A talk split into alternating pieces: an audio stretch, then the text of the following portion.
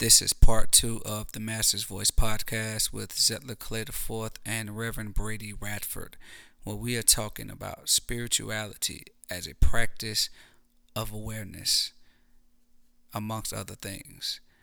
If you haven't checked out part one yet, do so on SoundCloud and iTunes. You may also find all of the episodes on the Church of the Masters website at cotmatl.com cotmatl.com. And now, part two.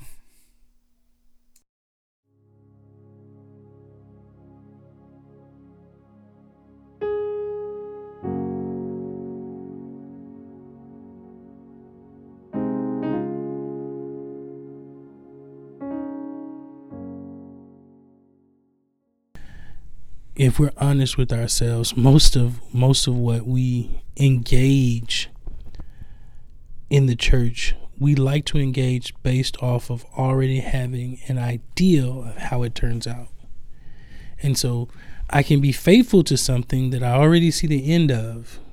And so as long as we get to the end that I saw before we started, then I'm good. Is that is that faith though? I don't. I would argue that that's not faith. I would argue that that's what we've grown to accept as a definition of faithfulness. That we have, you know, that we have this precon that we have this preconceived idea or notion about how a thing is how a particular thing is supposed to end or go, and then we do our best to try to manufacture that. And right. so it's it's more manufactured than it is organic or natural. And uh, one of the, one of the thoughts I just had as I was thinking about that this movie, Come Sunday. What uh have you heard about? Nah, I'm not. So it's the um, it's the depiction of Bishop Carlton Pearson's um story. Okay. And how he had a revelation uh, that transformed his theology around inclusiveness and acceptance and having had and enjoyed the level of um, authority that was part of that prosperity, sanctified holiness movement. Mm-hmm. It was just powerful to watch him stand by the conviction of this experience that he had, even though he knew it was not acceptable by by by his the dominant culture. Uh, yeah, in. by yeah. The, the culture that he had existed in for more than twenty years, and it says something to me about what it means for us to to hear from God and to know that we have heard and to be willing not just to bet the farm, but to stake our whole existence on it. I mean, mm-hmm. because there were several instances where his closest friend, I mean, who's more, more, more than more than a brother, said, "Hey, Carlton, just go out there and tell the people that you that you made a mistake, that you forgot about. You can just smooth this over. Just go out there and say these words, and we're all back to good again." And and just watching him with the watching watching him struggle and say, I can't do it because I be know that it. I heard from God in this way, and and I think um, that excites me and gives me life. Hmm. Um, that that takes you have to accept like the spirit as authority, so to speak, as opposed to um, an external three dimensional structure or or whatever this three dimensional structure teach you as authority. Like the spirit has to be authority for you to take an experience and go with it. You have to have it goes against everything that you have benefited from. You certainly have to have connection. You have to if you have had a spiritual experience and church is more than just routine, then that spiritual experience becomes the basis for which you interpret everything. And it's so important, and I imagine this was true for him, that if you change your way of interpreting based on that, it means that everything you heard before then is is up for grabs. That maybe it wasn't true. And so it's it's like I'm gonna try to put this in a in a metaphor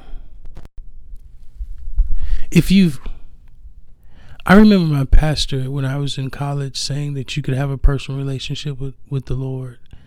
And he talked about hearing from God. And I was like, man, I don't really know about that. But if if you say that if you say that that can really happen, I'm gonna take you up on that offer. And I began praying for that kind of encounter and experience. That, Lord, I want, and this is my story, so I'm blending in now to say a little bit of my story. I'll make it brief. But Lord, if it's possible to have a personal relationship with you, I want to know that and I want to experience it. And so, my part of my prayer life was about having a distinguishable experience that helps me to know this is more than just my thoughts. Mm-hmm. Like that, that this is what you're saying to me. And the experience that I had when, when something like this, um, I was working. I was almost. I was. I was deeply depressed when I was in college. I never went to see a counselor, but as a therapist now, I know that I should have long before. This was right after my father died for maybe eight to ten months. I was just in this deep funk. Mm-hmm. Over the course of that summer, I took four classes. I failed all four classes. My GPA was like 0.88, and I was on the verge of flunking out of college. And um, I recall just saying to God, you know, I I need to I need to know that this is real or I need to go and make my house somewhere else. Like I can, I can go back home, get a, a job. I can go find a different school, do well. You know, I can go make my own way. Right. But you know, the preacher keeps saying that this is real. I want to know, right? And so, help me to see you and to know that this is real. And um, I ended up working at a plasma donation center to kind of pay for the college, pay for my my summer school. Um, and I was in in my car during lunch, I was reading a book called How to Be a Man of Character in a World of Compromise. It was based on Proverbs, and so it's just 31 little daily devotions. And I've been praying, and in that moment, I don't I won't say that I heard an audible voice, but every part of me became really clear for this one second it's time to leave this job. And my pastor had been asking, "Come on, Brady, I need you to come and work with the youth." We were uh, at a um, at a small church startup, new church development in the largest public housing facility in Nashville. It was the Village Church. Andrew Stevens was the pastor there. He's now pastor at Radcliffe, and um, and I was like, "No, doc, I can't come work with the church. I gotta pay these bills. You know, I gotta mm-hmm. do what I mm-hmm. gotta do mm-hmm. to survive." But that day, sitting in um, 93 Honda Civic, and clearer than anything I've ever known or understood before, it was like, okay, now it's time to leave this job. Hmm. And and I was enjoying like some privileges on this job. I'd only been there for like two two months. Uh, I mean, I only been there for like four months, and I had two more months to go until um, no, I've been there for almost six months. Had two more weeks to go until I hit a six month mark, which was going to give me a scholarship reimbursement, a two thousand dollars scholarship reimbursement to pay off school. And so, and now that I think about it, it was almost kind of like a wave. You know, the wave comes and then the wave goes. It's so that, timing. You that gotta, clarity. You don't get on that wave, then it's so that clarity came. It's yeah. like it's time to leave this job. And I went back in after lunch um, break, and I was like no, I can't do it. I was like, I just need two more weeks. Like, I need these two weeks to get this two thousand dollars scholarship reimbursement. That was on a Wednesday. I didn't say anything to management. Came back, was reading the book again on Thursday. Still the same clarity, like, like bigger than anything I've ever felt before, stronger than anything I've ever understood before. Like there was this moment of clarity about leaving this job, but it just did not make sense because I needed these two thousand dollars, and um, and I all day struggled with it on Thursday and Friday morning. By the time I walked to the office, it's almost like without being able to control myself. I just walked into the manager's office and I said, "Hey, you know, I'm putting in my two weeks notice," and it took everybody by surprise. I mean, they were wondering, like, "Hey, what can we do? What can we fix? You know, I, we can rearrange this. You know, this has been going great." I was like, "Yeah, I know it's been going great, but um, it's time for me to go and work with the church." It's like, well, what are you gonna do? It's like, I don't know. It's just time for me to go. Like, but Brady, you got to pay for college.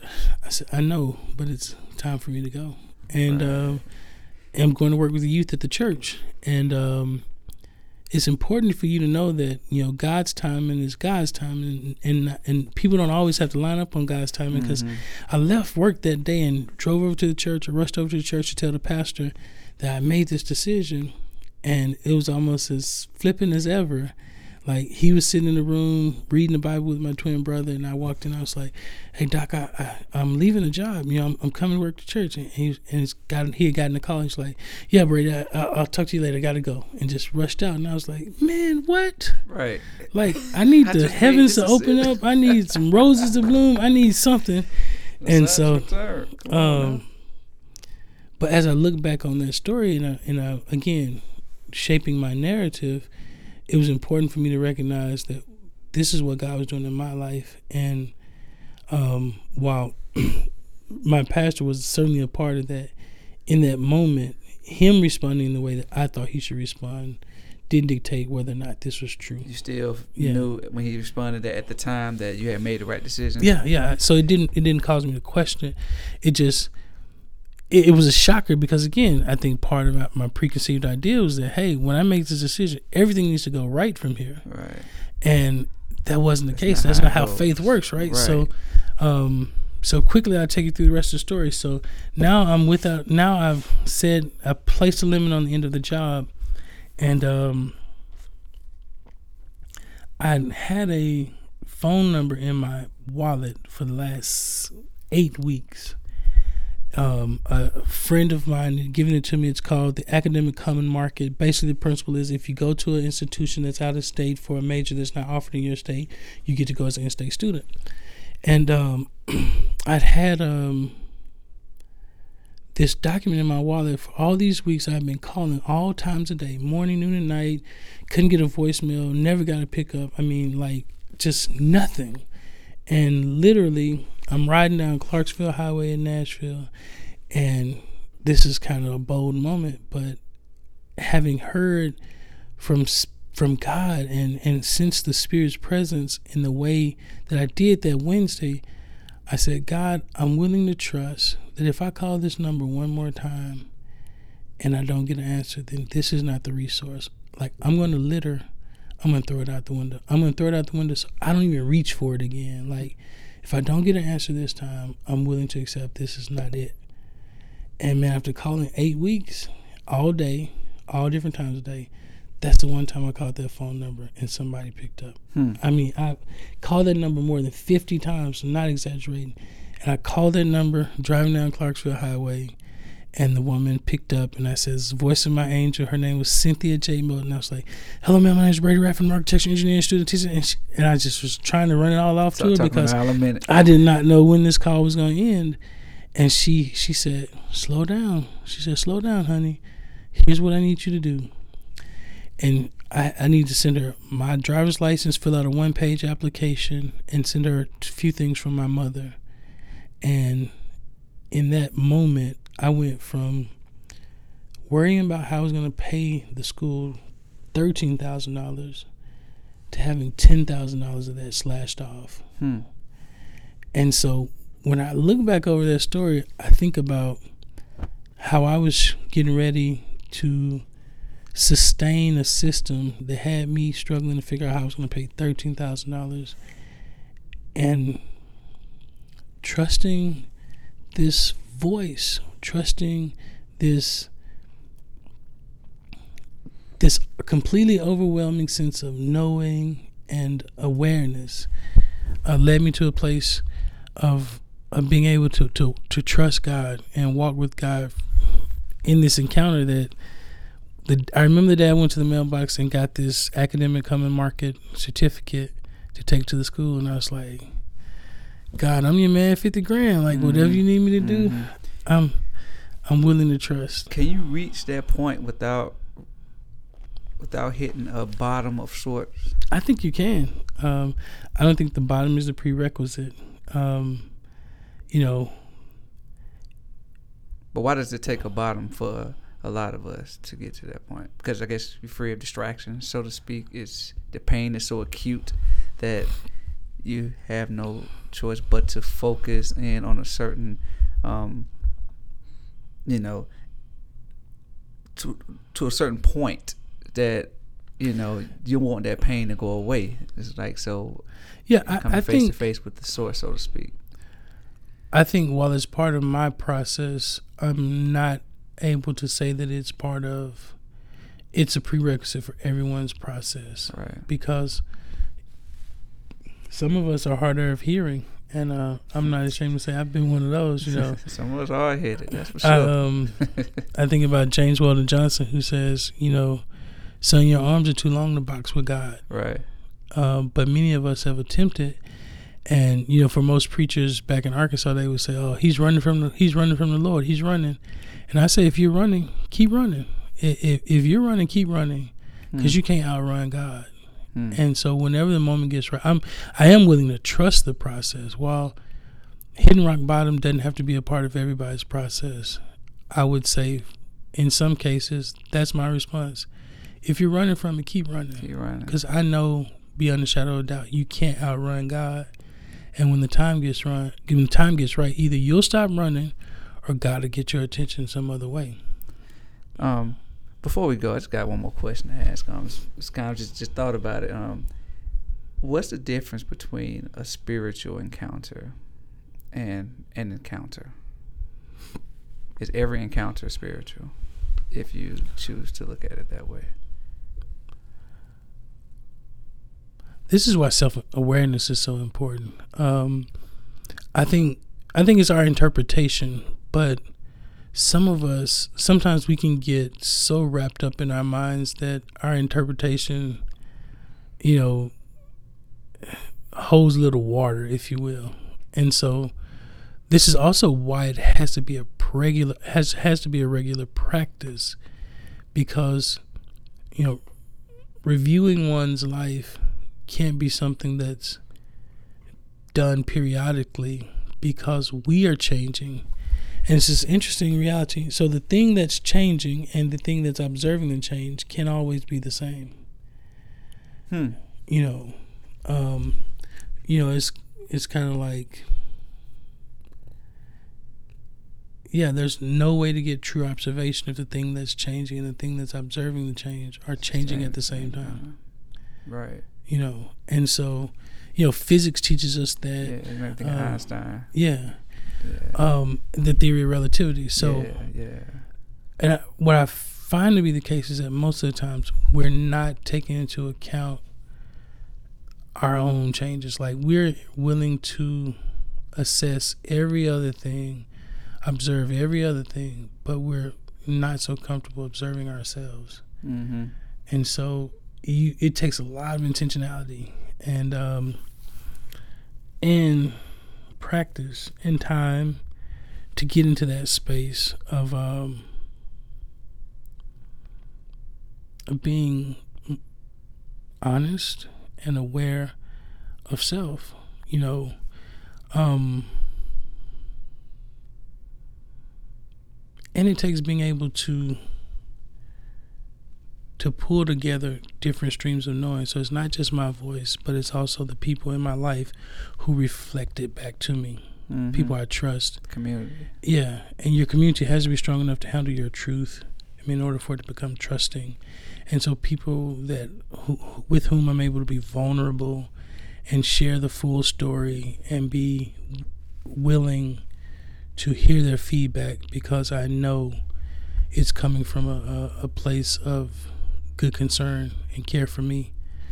What happens when the community isn't strong enough to hear your truth or are not willing to bear witness? Is this where ascetics and hermits and are derived from? Do or do you go find another community I mean, what do you do when you come to that point? I think it could be either or both of those. You know, um, I, I definitely, I think we were made to be in community.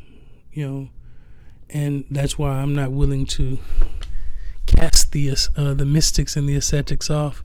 I think they're just a, a different form of community with us, but to be outside of community is the definition of insanity, mm. right? The reason that we label people crazy mm. is because we say there's nobody like that. Yeah. But yeah. the moment that they have somebody who sees them, who understands them, who speaks their language, they're in community, and it's a poor way of looking at it. But I remember um, my one of my seminary professors, you know, basically articulating it. That's the way we have othered people. But when the other finds the other, and if they're good building community where they at, mm-hmm. then they don't necessarily have to worry about gaining right. admittance into your right. community because they, they, they got, got, it. They got a they got a witness. They they yeah, two or more gathered. Yeah, that that's perfect. That's exact. That's exact articulation. Where two or more are gathered, there I'll be with you also. And so, if you're in a place where and I'll tell you, I've been in that place, um, and it really wasn't until I was in seminary. I was my first year sitting in a class with, uh, at that time, Dr. Willie Goodman, um, and him talking about what pastoral counseling and pastoral care was all about. Mm-hmm. It was like I saw the heavens open up. I was like, man, now life finally makes sense to me. Like this is how I've been thinking about things forever, and part of my experience back in Nashville, being at the, at, at the village, I remember a sister looking in my face and saying to me, "Brady, you're thinking about things too much. Like you, you, you are trying to pull it apart too much, and like that just doesn't make sense." And I felt out of community at one point in, in that way. And it wasn't until I was sitting in that class and I was like, man, I could have I could have jumped up out of that class and ran 50 miles just thinking about like somebody actually like does this like I found community. Yeah. And that was that was an amazing feeling for me. Uh, it was affirming, it was validating and it it gave me hope for continuing down the path that felt natural for me. That's really what I would say. And I think I think in this whole business of um, having spiritual discipline around self awareness that we're we're trying to find the language that speaks to our experience with God, and we're trying to then discover where there are. I'm gonna create a word here, where there are intralingual experiences. Okay. Right. Yeah. Yeah. Um, where you know, they say Spanish and Portuguese are not the same language, but they share a lot of commonalities, mm-hmm. right? So when we discover the language that expresses our spiritual experience, as we begin to talk about that and not mirror somebody else's way, but talk about it in our own experience, there will be places where the language overlaps. And where the language overlaps are points of connectivity whereby we find strength and power in each other's story. And so I think, yeah, I'll stop right there. But one of the greatest tragedies of the church is sometimes we make people believe that they should fake it till they make it. And we don't make room for them and their stories wherever they are right now.